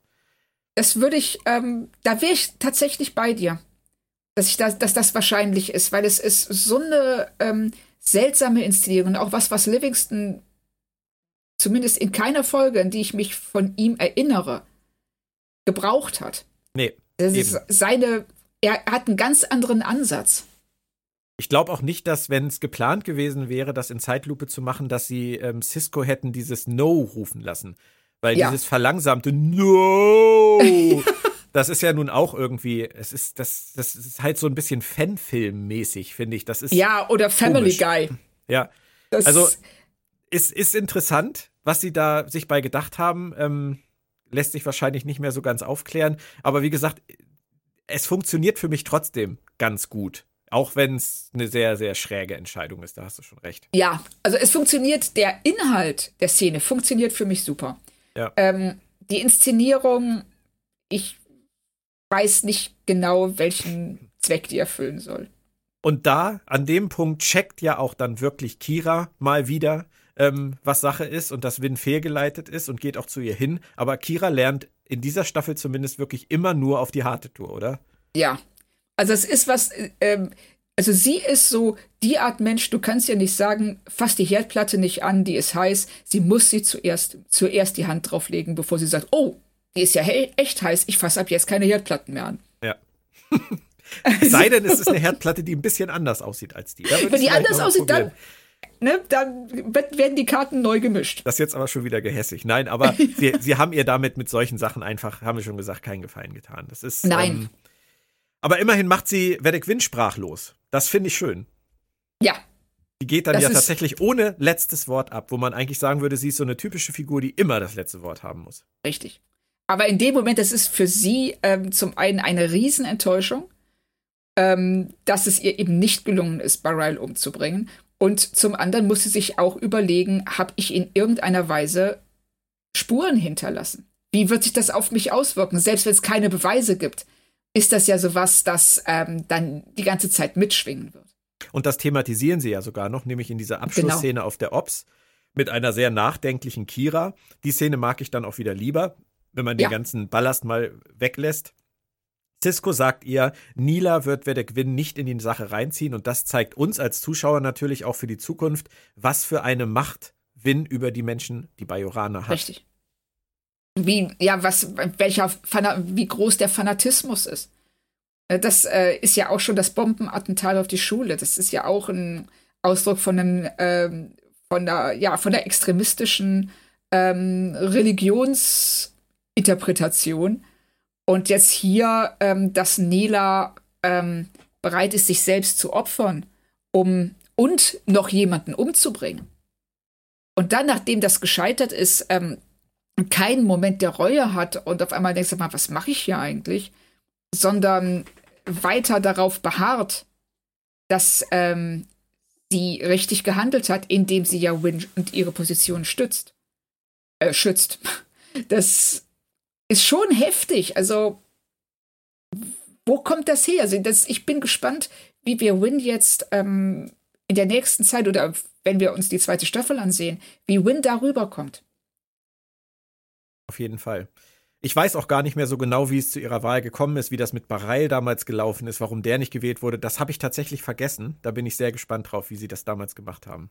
Das habe ich mich auch. Also ich hatte tatsächlich ähm, irgendwie im Kopf, dass, äh, dass sie in dieser Folge schon zur Kai wird. Aber das äh, stimmt ja gar nicht. Nee, es gibt tatsächlich eine Folge, die heißt auf Deutsch zumindest die Wahl des Kai. Oh, und, okay, ähm, das erklärt. Ich glaube, müsste in der nächsten Staffel sein. Aber wir werden es oh. sehen. Kira ist Stimmt. auf jeden Fall, das erkennt sie dann ja hier jetzt auch in diesem einen Jahr weit gekommen. Es war ein bisschen schwierig für sie, das jetzt erneut zu verstehen, aber wir nennen es einfach mal kleine Fortschritte. Richtig. Was ich ähm, toll finde, ist, dass diese, dass ähm, Wins ähm, Betrug eigentlich, kann man ja fast sagen, der Verrat an den Propheten und an ihrer Religion. Weil ich kann mir nicht vorstellen, dass ähm, äh, wahllos Leute umzubringen oder sehr gezielt Leute umzubringen Teil der Religion ist, dass Kira in dem Moment ähm, nicht mehr spricht vom ähm, Himmelstempel, sondern einfach sagt, ich, ich stehe hier auf einer Station und guck mir some wormhole, irgendein Wurmloch an. Und dann Cisco unterbricht und sagt, nein, nein, den Himmelstempel. und das ist cool, dass er da, finde ich, äh, in der Szene für mich zumindest durch die andere Wahrnehmung der, der Szene zwischen ihm und Jake sehr viel mehr auf einer Ebene ist mit ihm. Auch respektvoll. Ich glaube, respektvoll ist das richtige Wort. Ja, und des, deswegen glaube ich auch nicht an den respektlosen Umgang von Cisco mit dem Thema. Möchte ich vielleicht ja. auch einfach nicht. Aber ähm, du hast recht, die Szene spricht auch dafür, dass er durchaus äh, respektvoll im Umgang mit der bajoranischen, mit dem bajoranischen Glauben geschrieben ist. Ja, Richtig. Weil es auch eine Folge ist. Also müsste es theoretisch aus einem Guss sein. ja, gut, aber guck Welt. dir Kiras Verhalten in der Folge ja, an. Okay. gut. aber äh, es ist eben so. Trotzdem, ein letztes Fazit bei der letzten Folge der ersten Staffel hätte ich gerne noch von dir. Ein letztes Fazit. Ähm, über die ganze Staffel oder? Nein, über, nein, nein, nein, nein, nur über die Folge. Ähm, über die Folge, ich schwanke so ein bisschen zwischen drei und vier. Ja. Ähm, bevor wir über die Cisco Jake Folge äh, Szene gesprochen haben, hätte ich gesagt eindeutig drei. Jetzt tendiere ich zu einer vier von fünf. Boah, da bist du tatsächlich sogar einen Tick besser als ich. Also ich hätte dreieinhalb bis vier, hätte ich gesagt. Ja, genau, genau, richtig. Hm. Also deshalb zwischen drei und vier irgendwo. Aber ja. ich denke, da sind wir der Folge gegenüber nicht unfair. War auf jeden Fall ein, ein gelungener Abschluss der Staffel, würde ich sagen, vor allem in, in Zusammenhang auch mit Hewitt davor und ähm, macht auf jeden Fall Appetit auf das, was da noch kommen möge. Definitiv. Und ähm, gerade dadurch, dass jetzt Politik ins Spiel gebracht wurde, Bajor aufgebaut wird und ähm, wir hoffentlich dann auch in der nächsten Staffel mehr Kontinuität sehen werden. Da habe ich noch zwei Fun Facts für dich, die dazu ganz gut passen. Ira Stephen Beer setzt, äh, Bier habe ich gerade. Großartig. Ah, irgendwer hat mal gesagt, es ist besser, in einer Bar zu sitzen und ähm, an Gott zu denken, als in einer Kirche zu sitzen und an Bier zu denken. Aber Ira Stephen Bear, wollen wir ihn mal nennen, setzte sich damals dafür ein, hier keinen Cliffhanger zu machen, obwohl das ja damals durch TNG echt schon üblich war. Und ich finde das total gut, wie er das begründet hat. Sein Credo dazu ist nämlich, ich mag Cliffhanger und ich weiß auch, dass die Leute das mögen, aber sie sind halt oft nur ein Gimmick. Und wenn du keinen guten Grund findest, dieses Gimmick einzusetzen, warum sollte man es tun? Absolut. Hat er absolut recht. Finde ich wirklich Ja. gut. Und Weil passt nichts zu ist schlimmer. Nine auch viel besser. Richtig. Und nichts ist schlimmer, wenn du tatsächlich die Folge beendest oder die Staffel damit, dass jemand von einer Klippe hängt, im wahrsten Sinne des Wortes. und Ja. du fängst die nächste Staffel damit an, dass der loslässt und der Boden ist 20 Zentimeter entfernt. Genau. Und dazu passend, eine Idee damals war nämlich, mit dieser Folge hier ein Crossover mit TNG zu machen, in dem Cisco und Picard gegen eine kardassianische Invasion gekämpft hätten. Oh, wow. Man entschied sich damals aber dagegen und für mehr Eigenständigkeit innerhalb der Serie. Gute Entscheidung, oder? Ja, doch gute Entscheidung. So gern ich die Folge gesehen hätte. Picard, Cisco gegen die Cardassianer. Aber es ist die richtige Entscheidung. Gut, gut. Das waren sie, die ersten 20 Folgen. Und wie wir gehört haben, kommt da dann ja auch noch eine Fortsetzung, was mich natürlich sehr freut. Mir hat das wirklich die ganzen fünf Monate sehr viel Spaß gemacht. Vielen Dank. Mir auch. Also mir auch. Also ich bin immer noch sehr froh, dass du die Idee hattest und ähm, dass wir es auch durchgezogen haben. Jetzt müssen wir es nur noch weiter durchziehen. Sind ja nur noch sechs Staffeln. genau. Sind ja nur noch sechs Staffeln. Und äh, nach der nächsten können wir sagen, es sind ja nur noch fünf. Und irgendwann kippt es. Und dann sagen wir, Mensch, wir haben ja schon mehr geschafft als. Ja. Richtig. Und dann werden wir sagen, oh nein, es sind ja nur noch drei Staffeln, nur Genau. noch zwei. Aber das liegt noch ein bisschen in der Zukunft. Ich habe noch eine ganz kurze Info in eigener Sache. Ähm, klingt jetzt wie eine Werbesendung, ist auch eine. Nächste Woche ist nicht nur der 55. Star Trek Geburtstag, sondern nächste Woche am 8. September erscheint auch mein neues Buch, die Star Trek Chronik Band 2 über Raumschiff Enterprise, die Originalserie, 536 Seiten, die ganze Geschichte zur Originalserie, Rezensionen zu allen Folgen, auch zu den Folgen der Zeichentrickserie und ganz viele tolle Themen drumherum, zum Beispiel auch was den Romansektor angeht, was Vanguard angeht. Dazu haben wir ein Interview mit Joe und John Trimble, die haben auch ein Vorwort geschrieben. Es gibt noch ein Vorwort von Mike Hillenbrand. Und es gibt auch noch Interviews mit ganz anderen spannenden Leuten, zum Beispiel mit dem Vanguard-Autorentrio David Mack und Co. Da solltet ihr unbedingt reinlesen. 8. September, am besten bei www.ifubshop.com. Denn die erste Auflage, die kam diese Woche aus der Druckerei und die ist bis auf 80 Bücher schon vergriffen. Ich musste schon nachbestellen, das dauert allerdings zwei Wochen. Also wer von diesen 80 Büchern, die bei mir hier noch im Lager liegen, noch was haben möchte, ifubshop.com.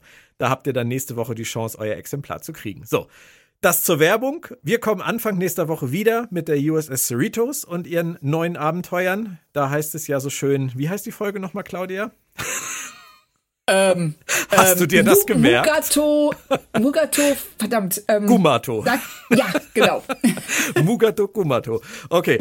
Und was ihr ja vielleicht auch schon wisst, ist, auf der FedCon sind wir mit einem Live-Podcast. Da solltet ihr euch im Oktober dann auf jeden Fall drauf freuen und vorbeikommen, wenn wir dann live on stage das erste Mal, es wird wahrscheinlich Ausgabe 101 sein, über ein bestimmt ebenfalls interessantes Thema reden. Also, bis nächste Woche. Bleibt gesund, gut gelaunt. Tschö. Tschüss.